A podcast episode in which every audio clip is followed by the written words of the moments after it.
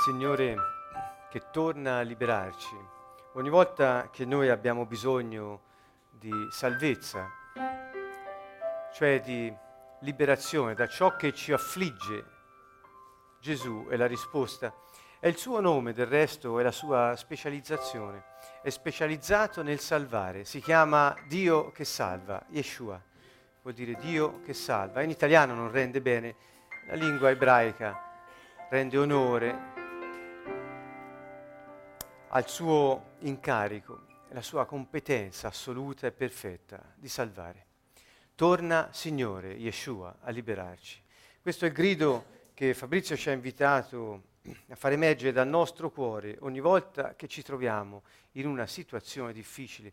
In realtà ehm, non dovrebbe per noi essere eh, così eh, arduo eh, riuscire a volgere il nostro cuore, non parlo della mente, parlo, o non della mente soltanto, ma parlo del cuore, rivolgere il cuore a colui nel quale risiede la salvezza. ecco, questo è l'invito con il quale iniziamo stasera. Parliamo ancora eh, delle crisi, questa parola crisi, che l'abbiamo preferita a difficoltà per un semplice motivo, perché la parola in se stessa, crisi, eh, che se la prendiamo dalla sua origine greca, insomma, ci porta ad una uh, eh, situazione di scelta, o se la prendiamo secondo alcune lingue orientali, ci porta ad una situazione di opportunità. Se avessimo messo difficoltà sarebbe stato soltanto trovarsi nel mezzo a una tempesta ed essere in una situazione difficile e basta. Invece la crisi è una situazione difficile nella quale abbiamo la possibilità di scegliere l'opportunità che Dio ci mette davanti. Spero con queste poche parole di aver riassunto bene tutta questa serie che ormai è arrivato al suo ottavo appuntamento. Terminerà eh, mercoledì prossimo, che sarà l'ultimo mercoledì prima della pausa estiva. Riprenderemo a settembre, eh, mi sembra il 3 o il 10. Vi daremo informazioni con le nostre newsletter e attraverso il nostro sito. Un caro saluto dunque a tutti quelli che sono qui presenti in sala, anche alla sede del Canto Nuovo qui a Siena. Giornata mh, eh, un po' soleggiata, un po' piovosa, un grande profumo di tigli fuori, bellissimo, che ci ha accolto quando siamo arrivati qui stasera. E ringraziamo Dio per tutto questo, i colori, gli odori, i sapori della sua creazione. Um, oltre alla crisi, la resilienza al regno di Dio. Vedete questo sottotitolo, questa parola così strana, per chi non ha visto la sessione scorsa resta ancora più strana, perché ora diamo per scontato che sappiamo di cosa parliamo, almeno qui tra noi, ma chi non ha seguito la volta scorsa, parlo per gli amici che seguono su internet e attraverso i video, sulle varie piattaforme, resta una parola un po' sconosciuta. In due parole riassumo così la resilienza non è altro che quella capacità innata dell'uomo di eh, eh, sopportare anche pressioni esterne eh, senza spezzarsi in sostanza, ma riuscendo a, eh, a, passare oltre quelle situazioni di difficoltà, in qualche modo a riemergere da ciò che sembra tirarci a fondo. È una capacità che è innata, una dotazione di serie dell'uomo che abbiamo detto risiede nel suo spirito. Eh, dico questo ancora stasera con grande forza, dopo se riusciremo ad avere tempo per arrivare in fondo a queste slide, stasera ho preso alcune mh, spunti dal Nuovo Testamento, dove eh, ci è detto quali sono le caratteristiche dello spirito umano, di modo che tutti gli uomini, credenti e non credenti, eh, abbiano, se sentono questi video, eh, questa speranza nel loro cuore, cioè che ogni persona che è creata da, da, Dio, lui è la fonte, la sorgente di ogni persona, non solo dei credenti, lui è la sorgente di ogni persona che è su questa terra, allora eh, hanno uno spirito, un'anima e un corpo. E ciò che dà all'uomo quella spinta per andare oltre, per trascendere la situazione di difficoltà e vedere un'opportunità in una scelta difficile in un certo momento, viene dallo spirito, la parte più profonda. Pietro lo chiama l'uomo nascosto del cuore. È la nostra identità che in ogni situazione grida, si alza e, e non ci sta ad essere dominata dalle circostanze. siamo noi che non ci stiamo ad essere dominati dalle circostanze avverse di, questa, di questo mondo. Eh, mh, mm, prendo eh, spunto da una parola di Gesù che disse appunto, eh, ve lo dirò dopo, lasciamo, oltrepasso se no allargo un po' troppo. Il punto che voglio dire è che dal nostro spirito emerge questa forza straordinaria che è sostanzialmente composta di fiducia e speranza. Cos'è quella forza che anche al, al, ai, ai, malati di gravi malattie dà quella forza, si dice, di spirito, di combattere la malattia, addirittura di respingere la morte? Cos'è che ti tira su in una situazione di fallimento quando sei sul lastrico? Cos'è che ti dà quella forza di andare oltre quando nelle relazioni si sta spaccando tutto intorno a te? È quella speranza, quella fiducia che hai nella vita che oltre quella situazione difficile di quel momento c'è qualcosa che ti sta aspettando. Ogni uomo ha questo nel suo spirito. Vogliamo chiamarlo cuore? Chiamatelo come volete, non è molto biblico, ma insomma gli assomiglia molto. Che è un concetto più profondo dell'anima, il cuore. L'anima un po' raccoglie la mente, la capacità emotiva, intellettiva, di memoria, eh, non è poco, non è poco ma lo spirito più, prof- più, profondo è la nostra identità, non solo la personalità che è quest'anima, ma è la, la, l'identità, chi siamo, figli del Dio Altissimo. Allora, questo ci dà questa capacità. Stasera vogliamo vedere questa capacità innata di ogni uomo di trascendere la situazione momentanea terrestre per eh, andare oltre e accogliere la vita che, eh, che sta avvenendo. E lo vediamo in relazione al regno di Dio. Come vedete, il sottotitolo è questo. Poiché se è vero che ogni uomo ha questa capacità in sé, dissi già la volta scorsa che dunque la differenza, a parte molte altre cose, ripeto, nessuno si scandalizzi, perché quando si parla di queste cose molti sono pronti solo a raccogliere alcune parole per cogliere in fallo, lo dico per anticipare alcune cose prima che accadano. Allora, eh, questa è una storia vecchia quanto il mondo. Quello che voglio dire è questo. Um, la, um, la differenza in relazione a questo argomento, quindi mi, mi, riferisco a questo argomento, tra chi crede e chi non crede, quando dico crede voglio dire chi ha fiducia e chi non ha fiducia, eh? voglio dire a chi sa di appartenere al Signore e vive una vita consacrata a Lui e chi non sa o non vuole appartenere al Signore e vive una, vita consacrata al mondo, capite per me è radicale, crede o non crede, credo anche, penso anche per tutti noi, insomma che siamo qui almeno. Eh, ehm, quindi la differenza sta nel fatto che questa resilienza spinge l'uomo alla vita, ma a quale vita? Questo è il punto che interessa poi l'aspetto, diciamo, di connessione con il cielo e con la sorgente dalla quale veniamo. Quando noi siamo connessi a Dio perché a Lui sappiamo di appartenere, siamo consacrati a Lui, cioè vogliamo vivere la vita che Lui ha preparato per noi, questa capacità innata al nostro spirito ci spinge a vivere il suo piano per noi. Quando noi non siamo connessi alla fonte, la, il nostro spirito ci dà la forza, ci dà il coraggio, ma viviamo una vita secondo il mondo. E il Nuovo Testamento è chiaro, dice il mondo giace sotto il potere del maligno. Dunque viviamo una vita che non è la nostra, che non è quella pensata da colui dal quale veniamo, una vita inventata, costruita lì per lì. Anche il bambino si costruisce una vita quando inizia a pensare un po' alla storia che potrà avere la sua vita. Eh, quindi come vedete, queste grandi capacità dell'uomo che sono innate, sono nello spirito di ciascuno, poi c'è un'anima, una personalità, una mente che ragiona, che sente, un... insomma abbiamo delle capacità, se sono al servizio della vita di Dio, noi viviamo il nostro destino eterno. Se sono al servizio della sopravvivenza su questo pianeta, viviamo il piano che il nemico prepara per noi giorno per giorno. Ecco la differenza, non mi sembra poco?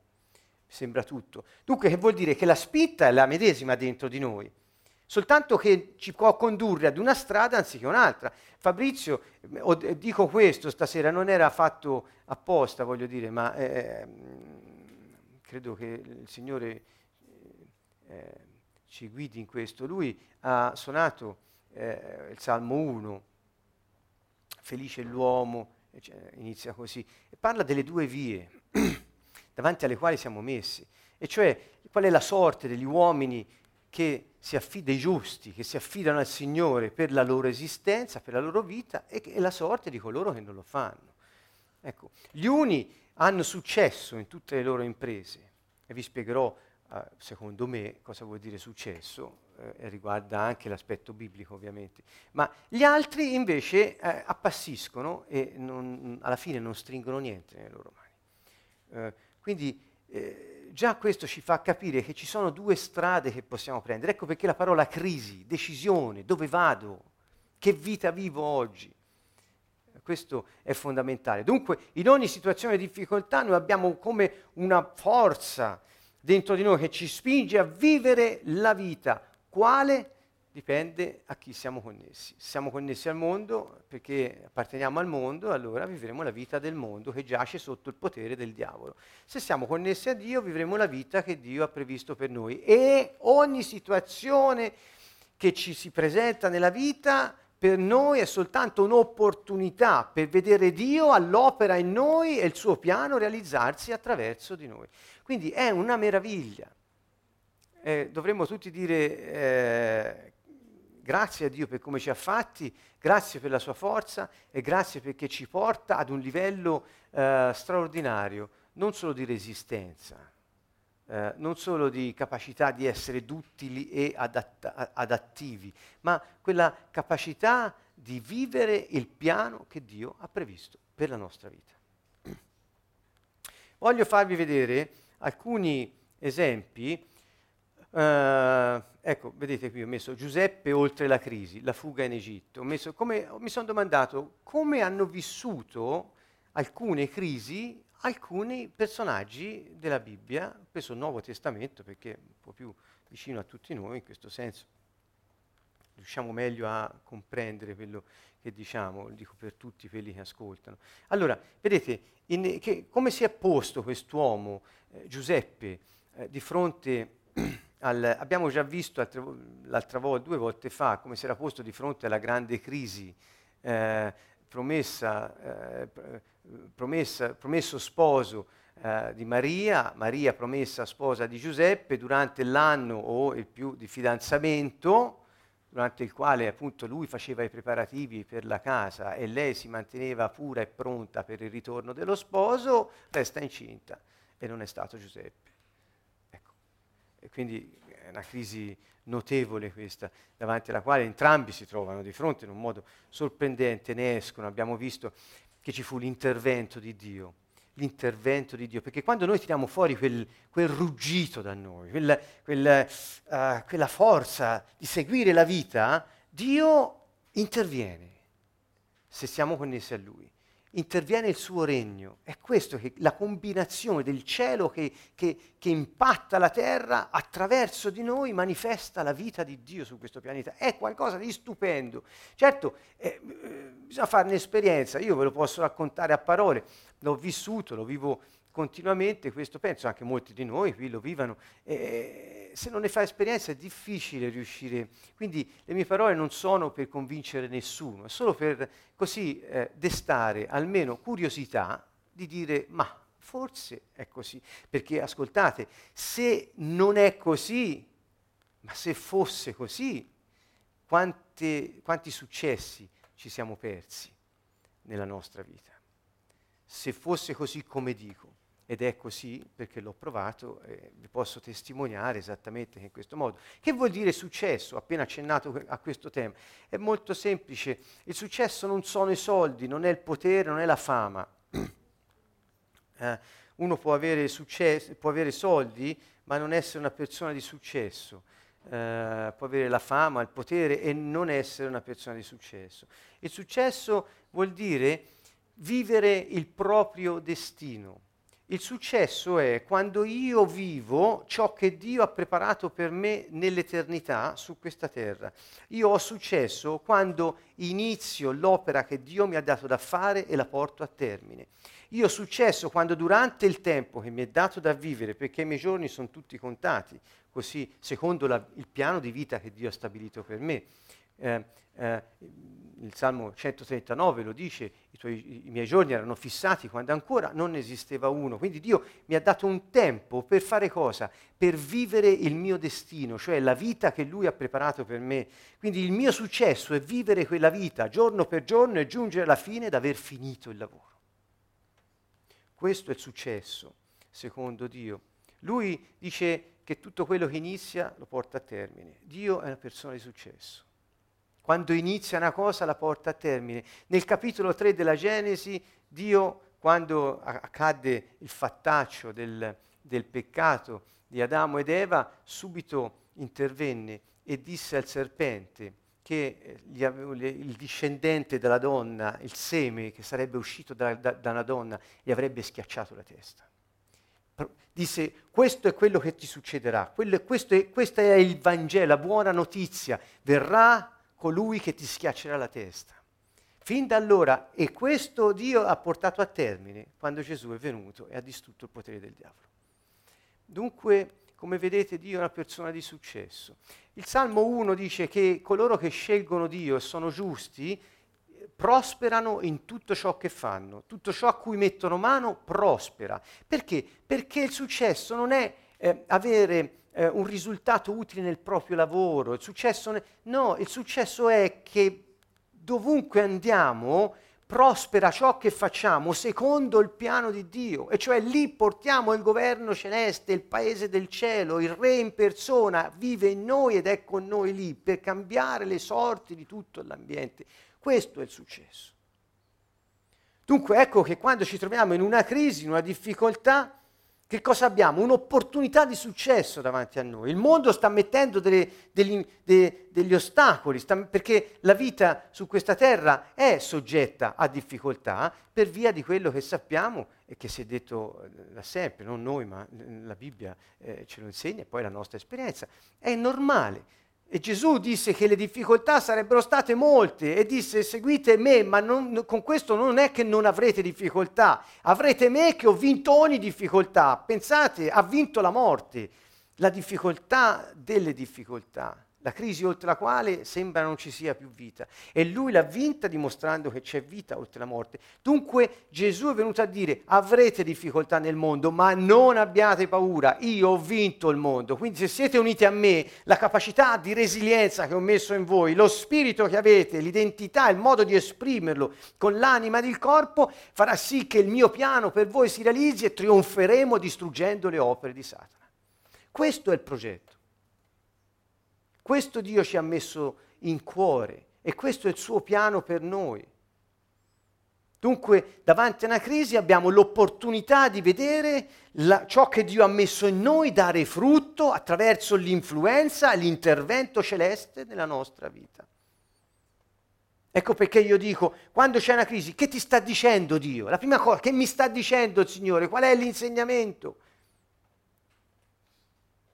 Qual è la strada? Oggi abbiamo pregato, eravamo qui a pregare nel pomeriggio con un salmo, la tua luce, la tua verità mi guidino, Signore. Eh? Allora noi abbiamo la capacità di, di avere fiducia in questo, che la luce, la verità di Dio ci guidano attraverso le difficoltà e sapremo scegliere nel nome di Gesù.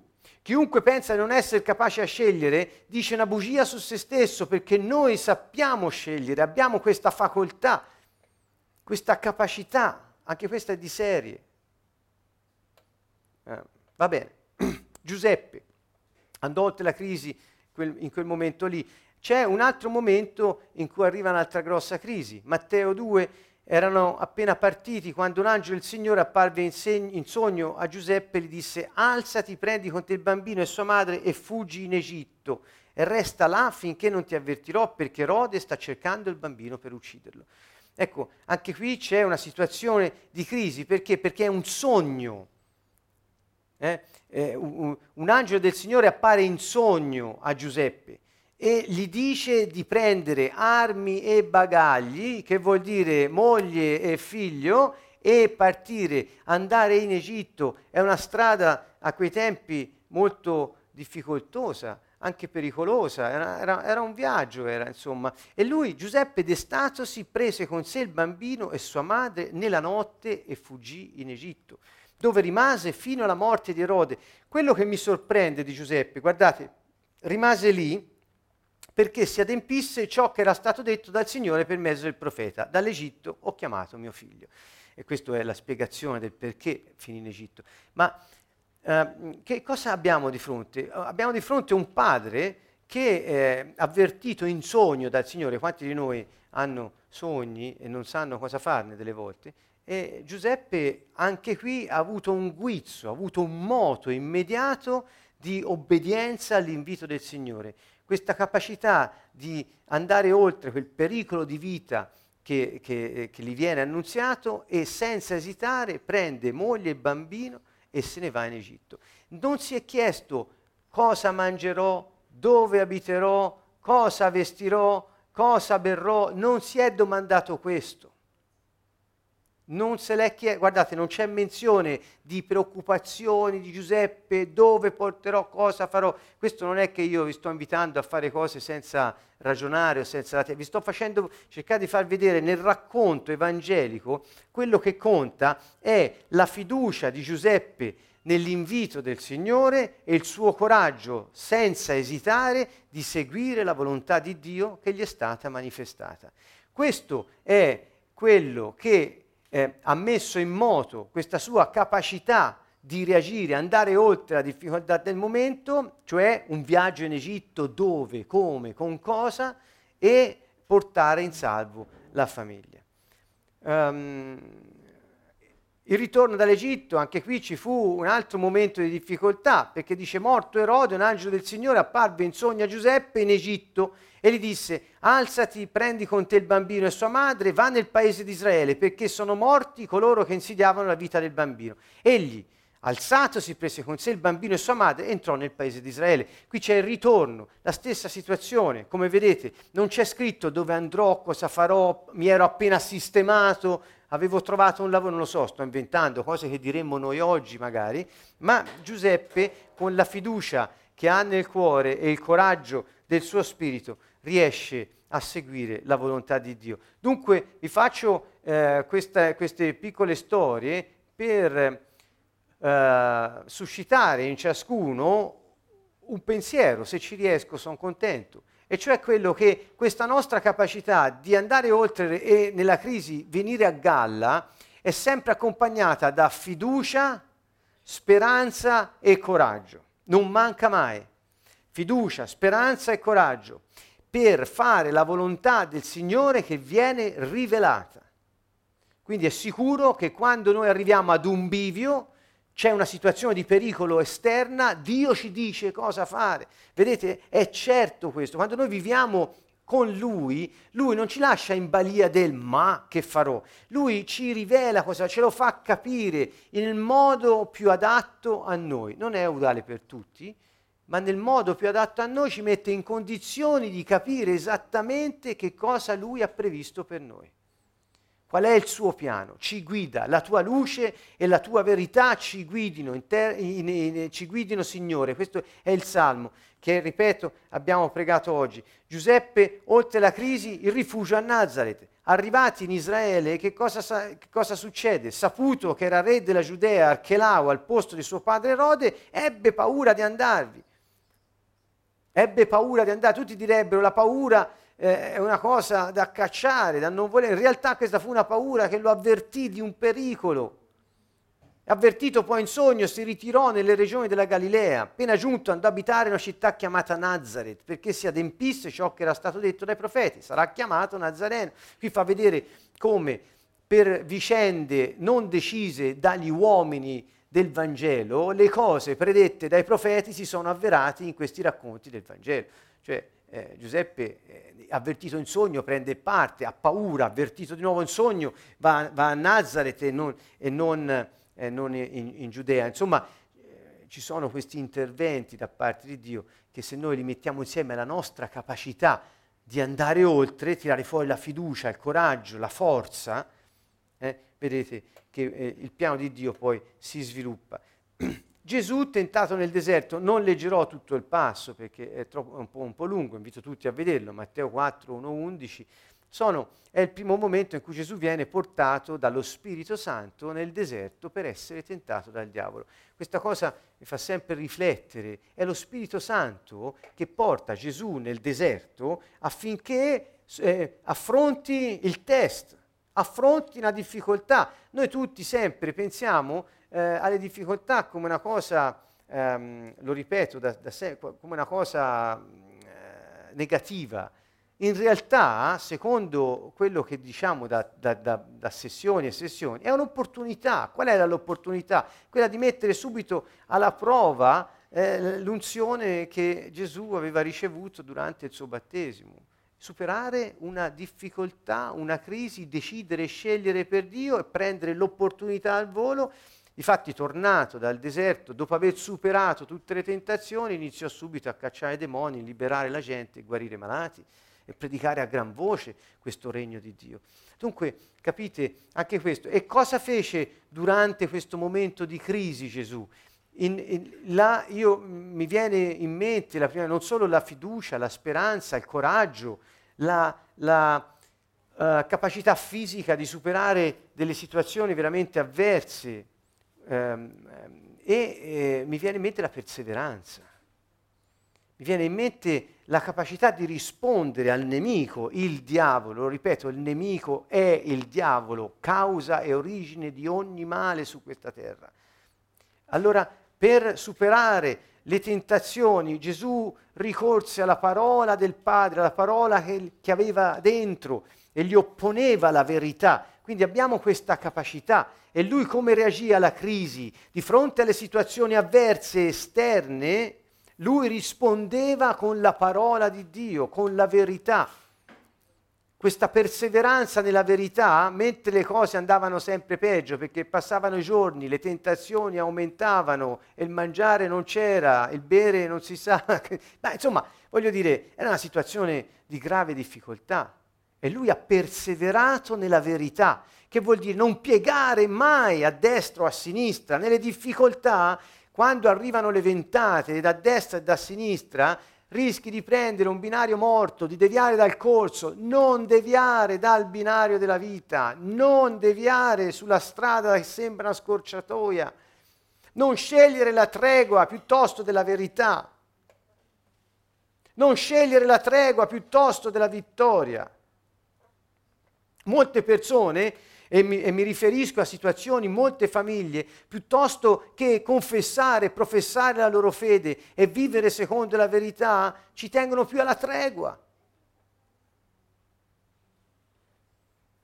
E questo, e questo è, un, è, un, momento di sbandamento perché nella crisi, nella difficoltà, non persisti nella verità come fece Gesù, ma ti pieghi alle esigenze della compiacenza,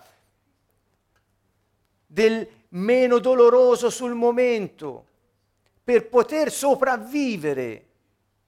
Parlo di tregua, tutti forse mi capiscono, si fa prima con le persone a cercare una tregua piuttosto che affrontarle e dirsi la verità. Per tregua intendo dire acconsento a piegare la testa o a piegare da una parte o dall'altra prendendo una strada che non è quella che voglio. Questo non, non ci porta mai sul piano di Dio non ci porta mai sul suo progetto di vita per noi, mai. Prolunga solo le sofferenze. Ecco che la perseveranza nella verità, secondo la parola di Dio, dette la vittoria a Gesù su ogni tentazione, su ogni crisi, su ogni mancanza di tutto in quella zona impervia e difficile. Questa è la versione slovacca, i nostri amici slovacchi sono all'ascolto, vi salutiamo tutti a proposito e vi vogliamo tanto bene. Queste sono le slide per voi che potete anche rivedere. Ancora Gesù si trova questa volta in una tempesta su delle acque e tutti ricorderete che cosa successe. Eh, vedete, eh, al verso 23 dice, mentre navigavano si addormentò, addirittura dorme. Cioè, e, e, un turbine di vento si abbatte sul lago, imbarcano acqua e, e, sono in pericolo. Questa è la situazione. E Gesù si era addormentato. Sembra prima che arrivasse il turbine di, ven- di vento, sembra prima dal racconto. Accostatisi a lui lo svegliarono. Perché si addormenta, arriva la tempesta, continua a dormire. E questi prendono una paura tremenda, vanno lì, lo svegliano, dice ma eh, mh, mm, maestro siamo perduti, una bugia, perché c'era il Signore della vita lì con loro, già l'avevano visto all'opera, eppure dicono siamo perduti. Guardate al verso 22, che cosa disse Gesù prima di imbarcarsi? Passiamo all'altra riva del lago. Quindi Gesù aveva detto andiamo di là. E loro che l'avevano visto all'opera hanno dubitato che le sue parole andiamo di là potessero essere la verità su quello che sarebbe accaduto, perché dissero siamo perduti mentre non siamo ancora andati di là, non ebbero fiducia nelle sue parole.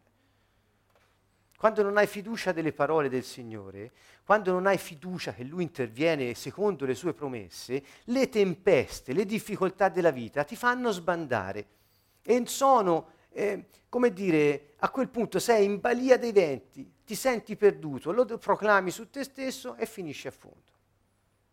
Ma lui d'estatesi ebbe una soluzione che non è umana. Che fece? Sgridò il vento, i flutti minacciosi cessarono, si fece bonaccia e lui disse a loro, dov'è la vostra fiducia? Lui si, rivol- si rivolse a loro come dire, dov'è quello che io ho messo nel vostro spirito? Dove l'avete nascosto? Tiratelo fuori la, la, la, eh, diciamo, il fare di Gesù era per dire dove l'avete messa quella fiducia?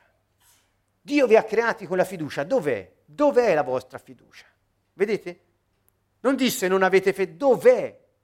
Perché lui sapeva dov'era, dentro di loro, nel loro spirito, disse ma dov'è? E questo, essi intimoriti e meravigliati, mm, emozioni un po' eh, eh, apparentemente contrastanti, si dicevano, ma chi è questo che sve- sgrida i venti e l'acqua, gli obbediscono? Ma chi è costui? Ecco, come dire, in un momento di crisi eh, Gesù eh, che cosa fece? Era sicuro della sua parola. Lui aveva fiducia che quello che con fiducia aveva detto andiamo di là sarebbe accaduto, si addormentò. E poi ebbe fiducia che quando sgridava i venti, sgridava le acque, queste avrebbero obbedito perché sapeva che il padre era con lui, che il piano era andare di là, trovare due indemoniati e cacciare i demoni e salvare quelle due persone, perché se leggete il continuo, il piano era questo. La tempesta era un diversivo, era un impedimento, il diavolo aveva preparato qualcosa di mezzo per poter impedire che Gesù arrivasse di là e liberasse quei poveri eh, uomini in preda di questi demoni. Ma lui sapeva che il suo compito era quello. Quando noi sappiamo qual è il nostro incarico, quando noi sappiamo qual è il nostro scopo e mettiamo fiducia nelle parole e nelle promesse del Signore, qualsiasi tempesta che il nemico possa scatenare è solo un'occasione per dimostrare la superiorità di Dio ad ogni forza delle, de, de, della natura terrena o anche spirituale avversa. E si compirà ciò che Dio ha scritto per noi. Si compirà. Questa è la certezza che abbiamo nel nostro cuore si compirà. Non so voi, io eh, mi sento di dire che ce l'ho, questa certezza, che quello che Lui ha previsto per me si compirà. Il problema non è se Lui è fedele, Dio è fedele e lo dimostra in ogni istante. Il problema è se noi abbiamo fiducia nella sua fedeltà. Ecco, rimetto il punto lì. Quindi parlare di crisi, difficoltà nella vita, alla fine si riduce a questo. Abbiamo fiducia in Lui, abbiamo fiducia nella vita che ha scritto per noi, abbiamo fiducia in quello che Lui ha messo in noi e ha messo negli altri. Se non si vede è solo un momento di distrazione, è stato coperto, ma c'è. E dice, dov'è la tua fiducia? Dov'è? Tirala fuori, perché c'è, dov'è? Gesù, oltre alla crisi, la moltiplicazione dei pani, perché dico che è un momento di crisi? Perché, eh, insomma, aveva tante persone da, da, da, da sfamare, 5.000 uomini, uomini intesi come maschi, poi c'erano eh, donne, bambini, insomma c'era una folla notevole e, e, e, questi l'avevano seguito e lui poi dirà che l'avevano seguito perché lui aveva il potere di farli star meglio in sostanza. Eh, ma eh, che fa davanti a 5.000 persone che si aspettano da lui la soluzione di un loro problema? Che fa Gesù? È sorprendente quello che fa, è una difficoltà enorme. Eh, ehm, i, i, discepoli di, di fronte a questa difficoltà scelsero di agire come il mondo. avrebbe agito. Cioè disse mandali tutti via, cioè eh, scaricati dalla responsabilità, sottolineo, scaricati dalla responsabilità, mandali nei villaggi, nelle campagne intorno per dormire e avere da mangiare, perché qui siamo in una zona deserta, quindi la difficoltà era enorme. E loro dicono che, ma lavatene le mani, mandali a casa e trovino dovunque ciò di cui hanno bisogno. Um, e Gesù disse loro, dateli voi stessi da mangiare. Ecco qui come, come supera questo momento di crisi Gesù. Dateli voi stessi da mangiare. Ma essi risposero, non abbiamo che cinque pani e due pesci, a meno che non andiamo a comprare viveri, ancora un pensiero del mondo, a meno che non andiamo a comprare viveri per tutta questa gente. Eh, se ci fate caso, in tutte queste situazioni, eh, ho parlato di Giuseppe che non si preoccupa di andare in Egitto e di dire cosa mangerò, cosa vestirò, cosa berrò. Qui eh, eh, parliamo di Gesù che di fronte a bisogni eh, diciamo primari di 5.000 persone almeno non, non si preoccupa di cosa mangeranno eh, secondo il mondo, ma mette in pratica quello che abbiamo trovato nel Vangelo di Matteo e anche in quello di Luca. Matteo lo troviamo al capitolo 6 quando dice non state in ansia per la vostra vita, non vi preoccupate di ciò che mangerete, di ciò che berrete, di ciò che vestirete. Non potete aggiungere un'ora sola alla vostra vita, perché ve ne preoccupate dunque? Piuttosto, invece di preoccuparvi delle cose, come fanno i pagani, cioè quelli che non sono, eh, eh, che non hanno fiducia in Dio, eh, perché il Padre vostro sa di cosa avete bisogno, per prima cosa cercate il regno di Dio e la sua giustizia. Il resto di cui avete bisogno ci cadrete dentro. La parola greca, tutti traducono vi sarà data in aggiunta, ma in realtà vuol dire quasi che mentre cammini ci cadi dentro. Questa parola ci, ci, ci porta a una dimensione diversa, cioè Gesù qui sta dimostrando che non solo ci vuole il coraggio di fronte a 5.000 persone affamate in un luogo deserto che ti seguono perché sanno che hai la soluzione per loro, te non hai questa soluzione secondo il mondo, ma hai il coraggio, la forza, la fiducia nel Signore che sarebbe intervenuto. Quella è la parte che abbiamo nel nostro spirito. Poi arriva il cielo, interviene Dio stesso dall'alto e invade la terra. Che cosa fa Gesù? Prende il pane, rende grazie e dice grazie Padre, eh, e poi lo dà ai discepoli che distribuiscono pane e pesce a 5.000 persone. Questo episodio si è ripetuto due volte, due volte. Allora, voglio dire, tanto questo ci dice la, la, che la, la, meraviglia, diciamo, è una cosa eh, che, no, che, non è, che, non è eh, eh, che nella vita noi la possiamo vedere ripetutamente, la prima cosa è questa che mi viene in mente, ma poi anche che questa capacità di Gesù di avere coraggio e fiducia nell'assistenza dal cielo invita il cielo a scendere sulla terra e a, a risolvere i problemi delle persone attivando una situazione che non è di questo mondo non è di questo mondo. Ora, senza il coraggio, la fiducia di Gesù, quella potenza del cielo non si sarebbe realizzata. Senza un uomo fatto di spirito, anima e corpo, come il Signore, come quei discepoli, non si sarebbe attivata. Ma la loro fiducia, la loro azione sulla base della fiducia ha fatto sì che Dio potesse manifestare il suo piano per quelle persone, sfamarli in un luogo deserto. Dunque, Dio è fedele e quando hai fiducia nella sua fedeltà e nelle sue promesse, lui interviene secondo il piano che ha scritto per te. Questa è la garanzia. Um, questa è la parte slovacca che possiamo vedere tutti. Potrei andare eh, più veloce, ma eh, è meglio che si rifletta su alcuni aspetti. Voglio trattare anche questo c'è la crisi di Pietro. Ecco, Gesù è la crisi di Pietro.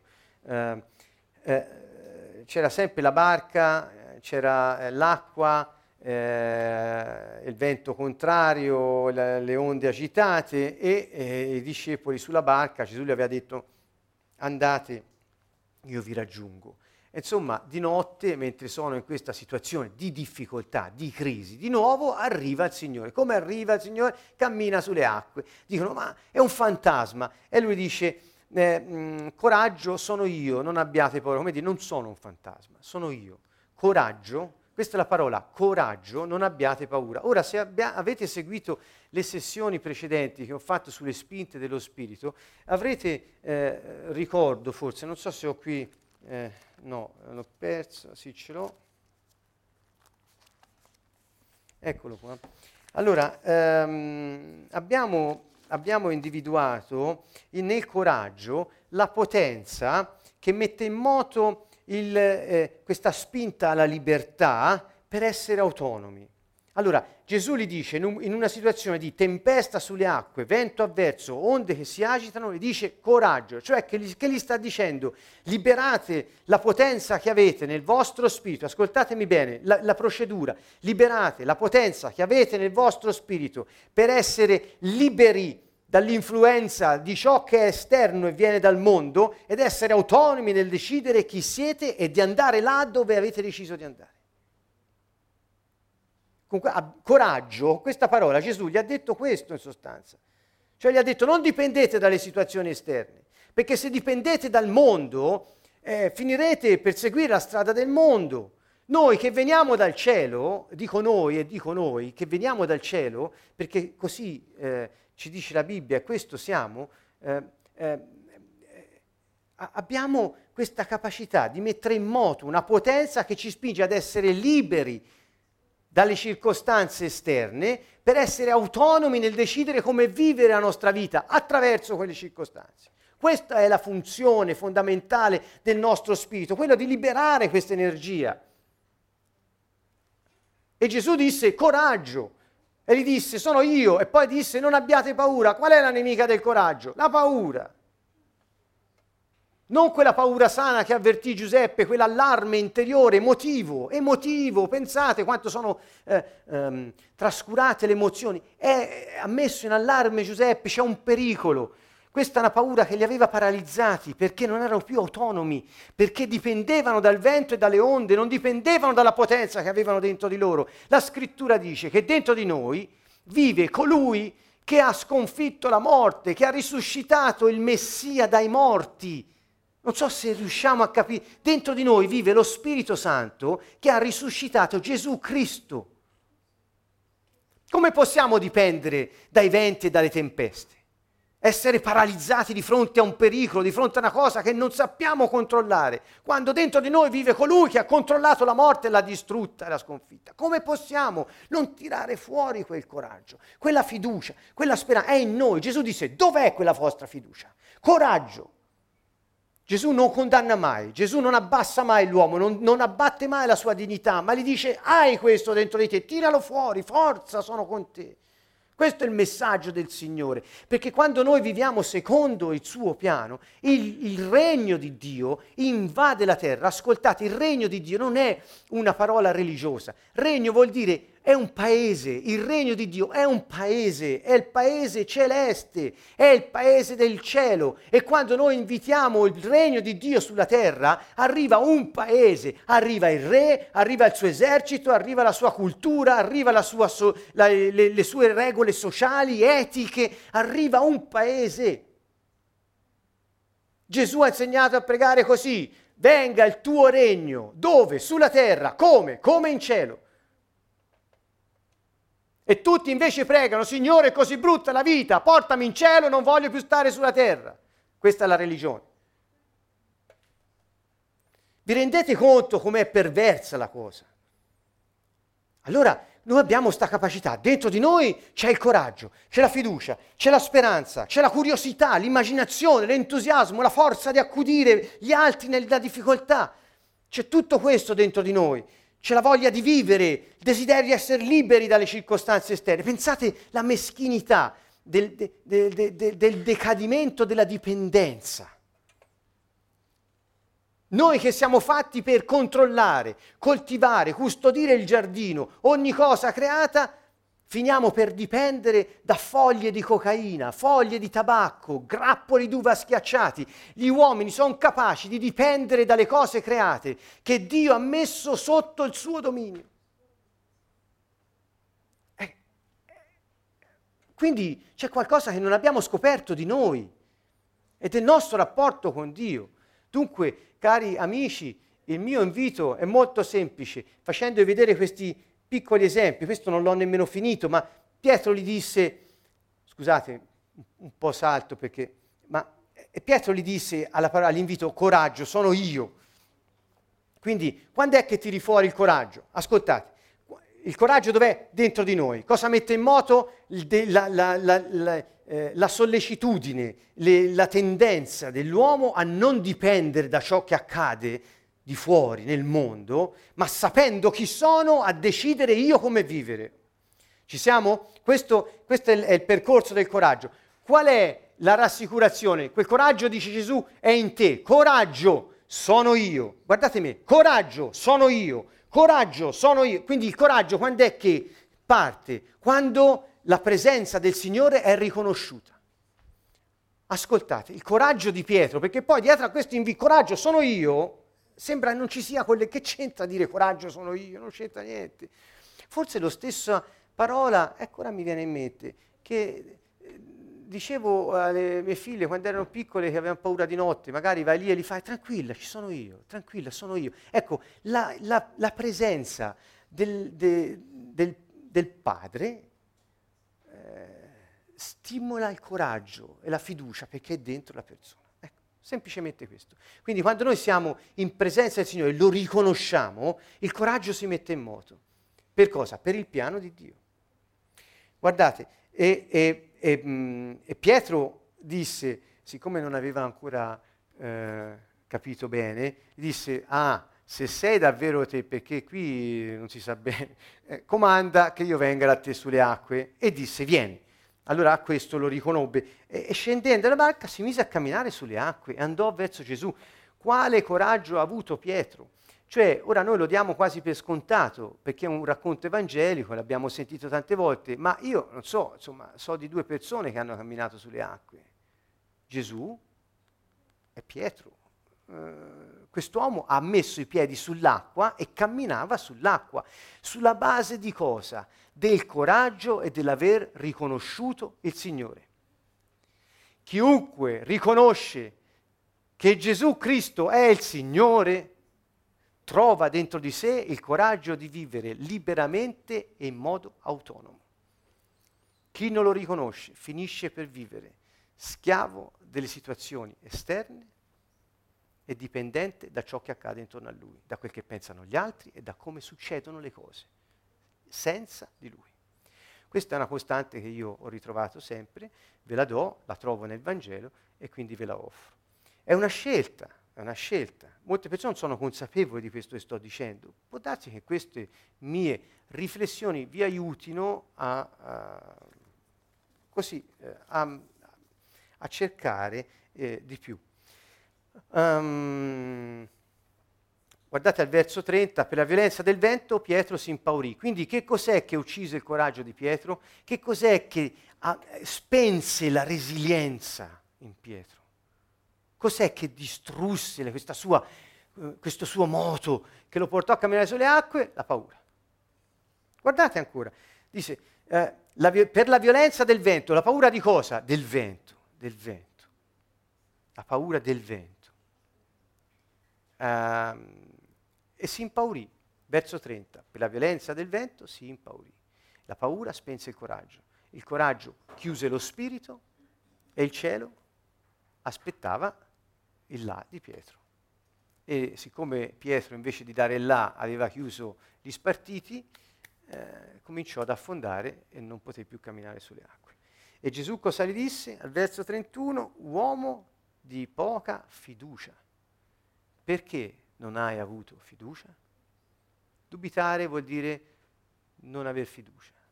Dubitare non è, non è sarà vero o non sarà vero. Quando dici sarà vero o non sarà vero, vuol dire che non hai fiducia che quello che ti è stato detto è la verità. Semplicemente questo. Come si fa a vedere che non dubiti? per esempio quando preghi?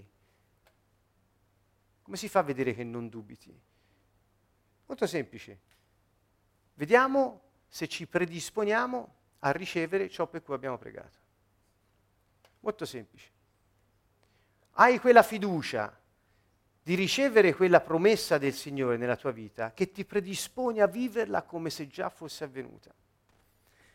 Sto dando una chiave, è una chiave molto semplice. Guarda, io, si parla di cose concrete qui, non è, non è una, una, situazione... Allora, ehm, Marco 11, voglio prendere per tutti perché è un po' il segreto del Signore, la fiducia di Dio. Tutti, tra, tutti traducono la fiducia in Dio, ma è molto sbagliata. È la fiducia di Dio. Il testo greco è un genitivo eh, di Dio. Alcuni traducono, come ho tradotto io in un passo, ho tradotto io in un passo, la fiducia che viene da Dio, per indicare la natura di quella fiducia. Allora, eh, in, in, questo Vangelo, Vangelo di Marco, capitolo 11, andate a prendere un attimo, Ecco, Gesù disse abbiate la fede di Dio, perché si era appena seccato il fico che Gesù aveva maledetto. E tutti rimasero stupiti e disse, maestro, ma quell'albero le ha detto, eh, possa tu seccarti, ci si ripassa dopo, è secco, ma eccezionale. E lui disse, abbiate la fiducia di Dio. Quindi Dio ha fiducia, certo che Dio ha fiducia, certo che ha fiducia. E ci, e ci dà quella sua fiducia, quella fiducia che viene da Dio, è in noi. Qual è la fiducia di Dio? E la fiducia di Dio è che tutto ciò che Egli eh, eh, crea ha uno scopo ed è creato per raggiungere lo scopo nel tempo che gli è dato per cui è stato creato. Questa è la fiducia di Dio. Un seme è creato perché nel seme c'è l'albero e l'albero darà il frutto.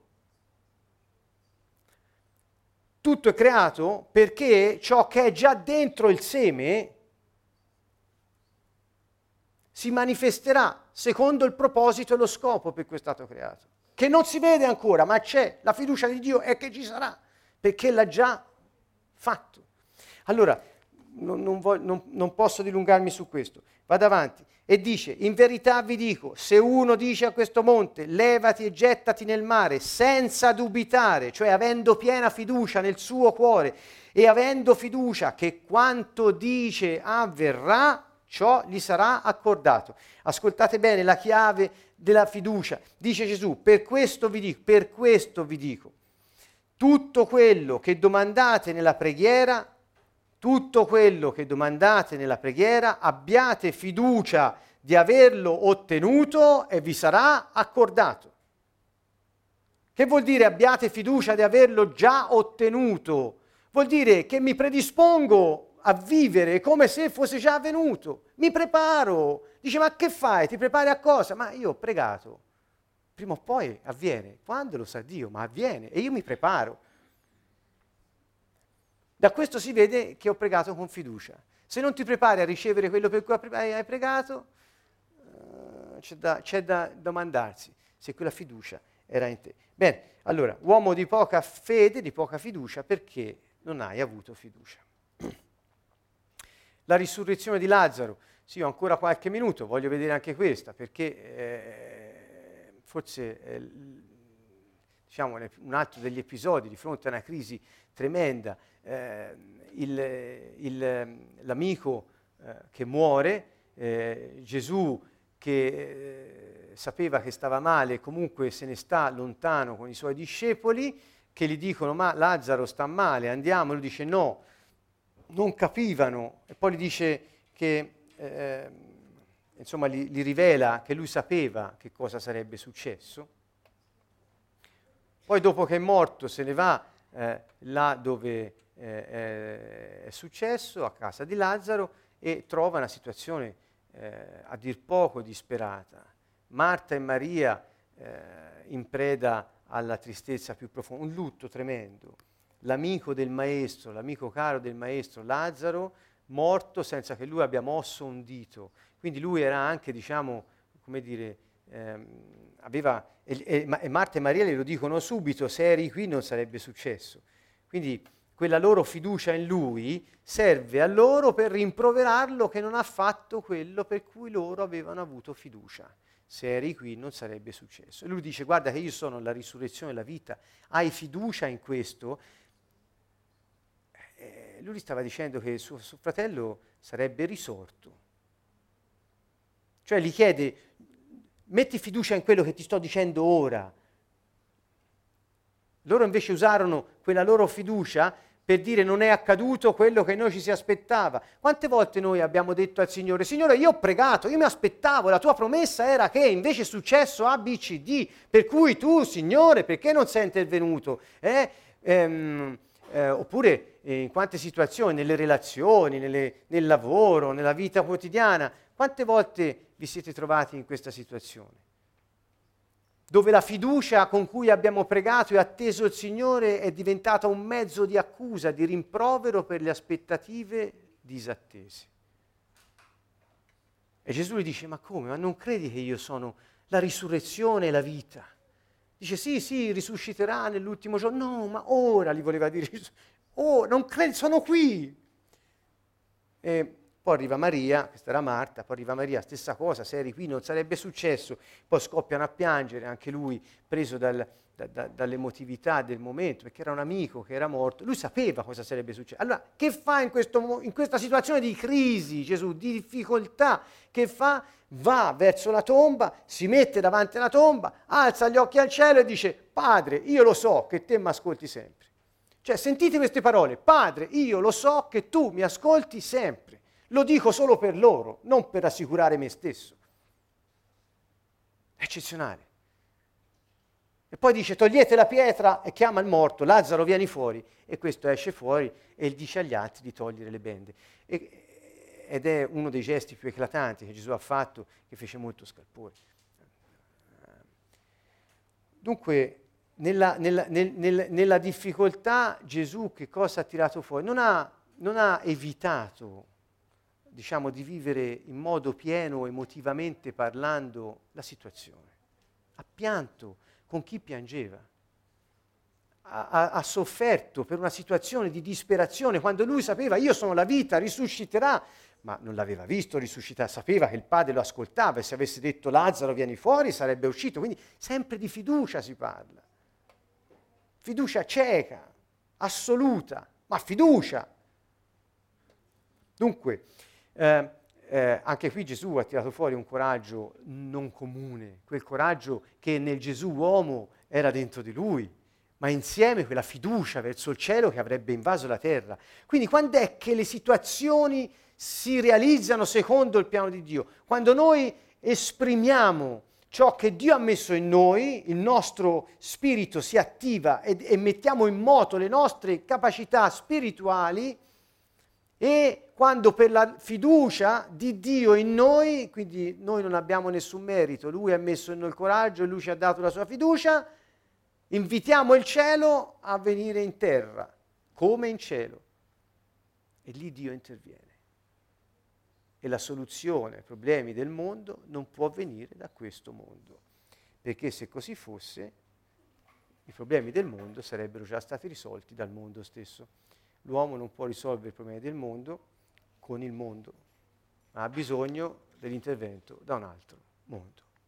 È per questo che se non mettiamo insieme ciò che abbiamo dentro noi e ciò che per fiducia il cielo può operare nella nostra vita e attraverso di noi per tutti gli altri, le cose non accadono. Ecco perché Gesù disse, io vi ho dato le chiavi delle Ascoltate, Gesù disse, io vi ho dato le chiavi, sono i principi, sono leggi, sono ehm, i principi sulla base dei quali il regno dei cieli, cioè il paese celeste di Dio che in cielo scende sulla terra, Padre nostro che sei nei cieli, sia santificato il tuo nome, venga il tuo regno e sia fatta la tua volontà, dove? In terra come in cielo. Le chiavi perché questo accada le ha date all'uomo Gesù, il Signore ha date all'uomo in Genesi 2, in, in, in Genesi 1, 26, Gesù stesso disse vi ho dato le chiavi, vi ho dato il potere, mi è stata data ogni autorità, io la do a voi, andate e continuate perché io ho iniziato. Insomma, è una questione di governo, è una questione di potenza, è una questione di fiducia, è una questione d'amore. È, è qualcosa che va al di là di ogni cosa religiosa che io vi invito proprio a, a sfrontare dalla vostra vita, perché vedete non c'entra niente, con quello che stiamo dicendo. Dunque vi ho dato le chiavi, vi ho dato i principi. Come si mette in moto il regno dei cieli quando hai bisogno di cibo? Come si mette in moto? Questa è una domanda importante. Come lo metti in moto? Gesù disse non ti preoccupare di ciò che mangerai. Non disse non hai diritto ad averlo, non disse non ti arrivi. No, no, no, no, disse non ti preoccupare, cioè non, non farne il, il, il pensiero dominante della tua vita e non sprecare energie in quello. Dio sa che ne hai bisogno e te lo darà. Se hai fiducia non c'è problema, cerca il regno di Dio, metti in moto il potere del cielo, usa le chiavi che ti ho dato, agisci sulla base dei principi che fanno scendere il cielo in terra. Questo era, e poi disse anche io vi ho dato a voi, che mi segui, i segreti del regno di Dio, i segreti del regno dei cieli. Che vuol dire? Che noi che sappiamo di appartenergli ed abbiamo fiducia in Lui, che vogliamo vivere la vita che Lui ha previsto per noi, conosciamo cose segrete che mettono in moto il regno di Dio. Quindi in ogni situazione di crisi noi abbiamo la soluzione. La soluzione si chiama eh, eh Dio. Lui interviene, il regno dei cieli, quella è la soluzione. Il segreto sta nel sapere come attivarlo. E lui ce li ha dati. Nel Vangelo lui ci ha insegnato come attivare questo paese celeste sulla terra. Questo è il segreto della buona notizia che Dio è venuto a portare, eh, che Gesù ci ha dato. Il Vangelo vuol dire buona notizia, è la buona notizia del regno dei cieli. Lui è venuto a dare questa buona notizia. Il regno dei cieli è qui, io l'ho riportato, viene dato a voi, vi do le chiavi, vi do i segreti e vi dico, vi faccio vedere come farlo funzionare.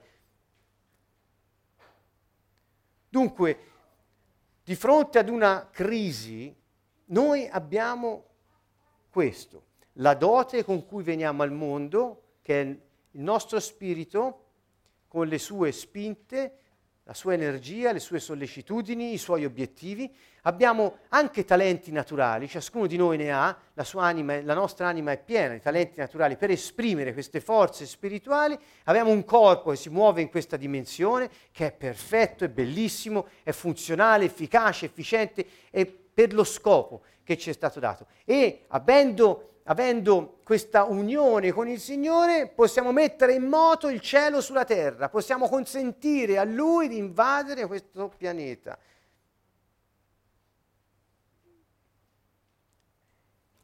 Questa è la responsabilità dell'uomo. Di fronte ad una crisi, dunque, siccome è un'opportunità per vedere Dio all'opera attraverso di noi, nella nostra vita e attraverso di noi, questa è la grande, eh, come dire, opportunità che abbiamo. Um, a Getsemani ne parlerò forse la prossima volta, anche questo, um, ecco, uh, lo spirito umano uh, ha delle caratteristiche. Uh, mi sa che ve ne devo parlare la prossima volta ormai perché il tempo è scaduto e quindi lascio solo questa slide per far intravedere un po' l'argomento che concluderà questa, questa serie di Oltre, le, oltre la, la, crisi. Um, quindi um, vorrei ricordare a tutti che la serie si chiama Oltre la crisi perché non solo è oltre nel senso che c'è l'opportunità che possiamo prendere, ma perché abbiamo dentro di noi, grazie alla forza della fiducia, la capacità di trascendere il momento difficile per trovare quell'unione nella fedeltà di Dio con il piano che Dio ha preparato per noi. Quando Gesù dice, e qui chiudo, dov'è la vostra fiducia in un momento di crisi? Che cosa suscita Gesù? Coraggio per la libertà e l'autonomia di, di vivere come decidiamo e fiducia, fiducia per andare oltre la situazione difficile del momento ed unirsi al nostro destino. La fiducia ci unisce al nostro destino. La fiducia di Dio in noi è un suo dono, non l'abbiamo meritata, è una grazia, un favore, grazia, eh, favore, favore del Re. Ci ha dato la sua fiducia perché noi potessimo avere la capacità di trascendere e di unirci al piano che Lui ha previsto per noi, il nostro destino, in altre parole.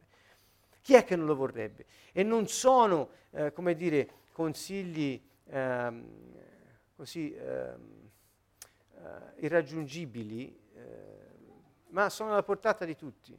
perché eh, non occorre studiare, non occorre prepararsi, occorre solo tirare fuori quello che già abbiamo, fiducia, coraggio, speranza. Io suggerisco questi tre grandi eh, ehm, eh, doti, fiducia, coraggio e speranza. Dove sono? In noi.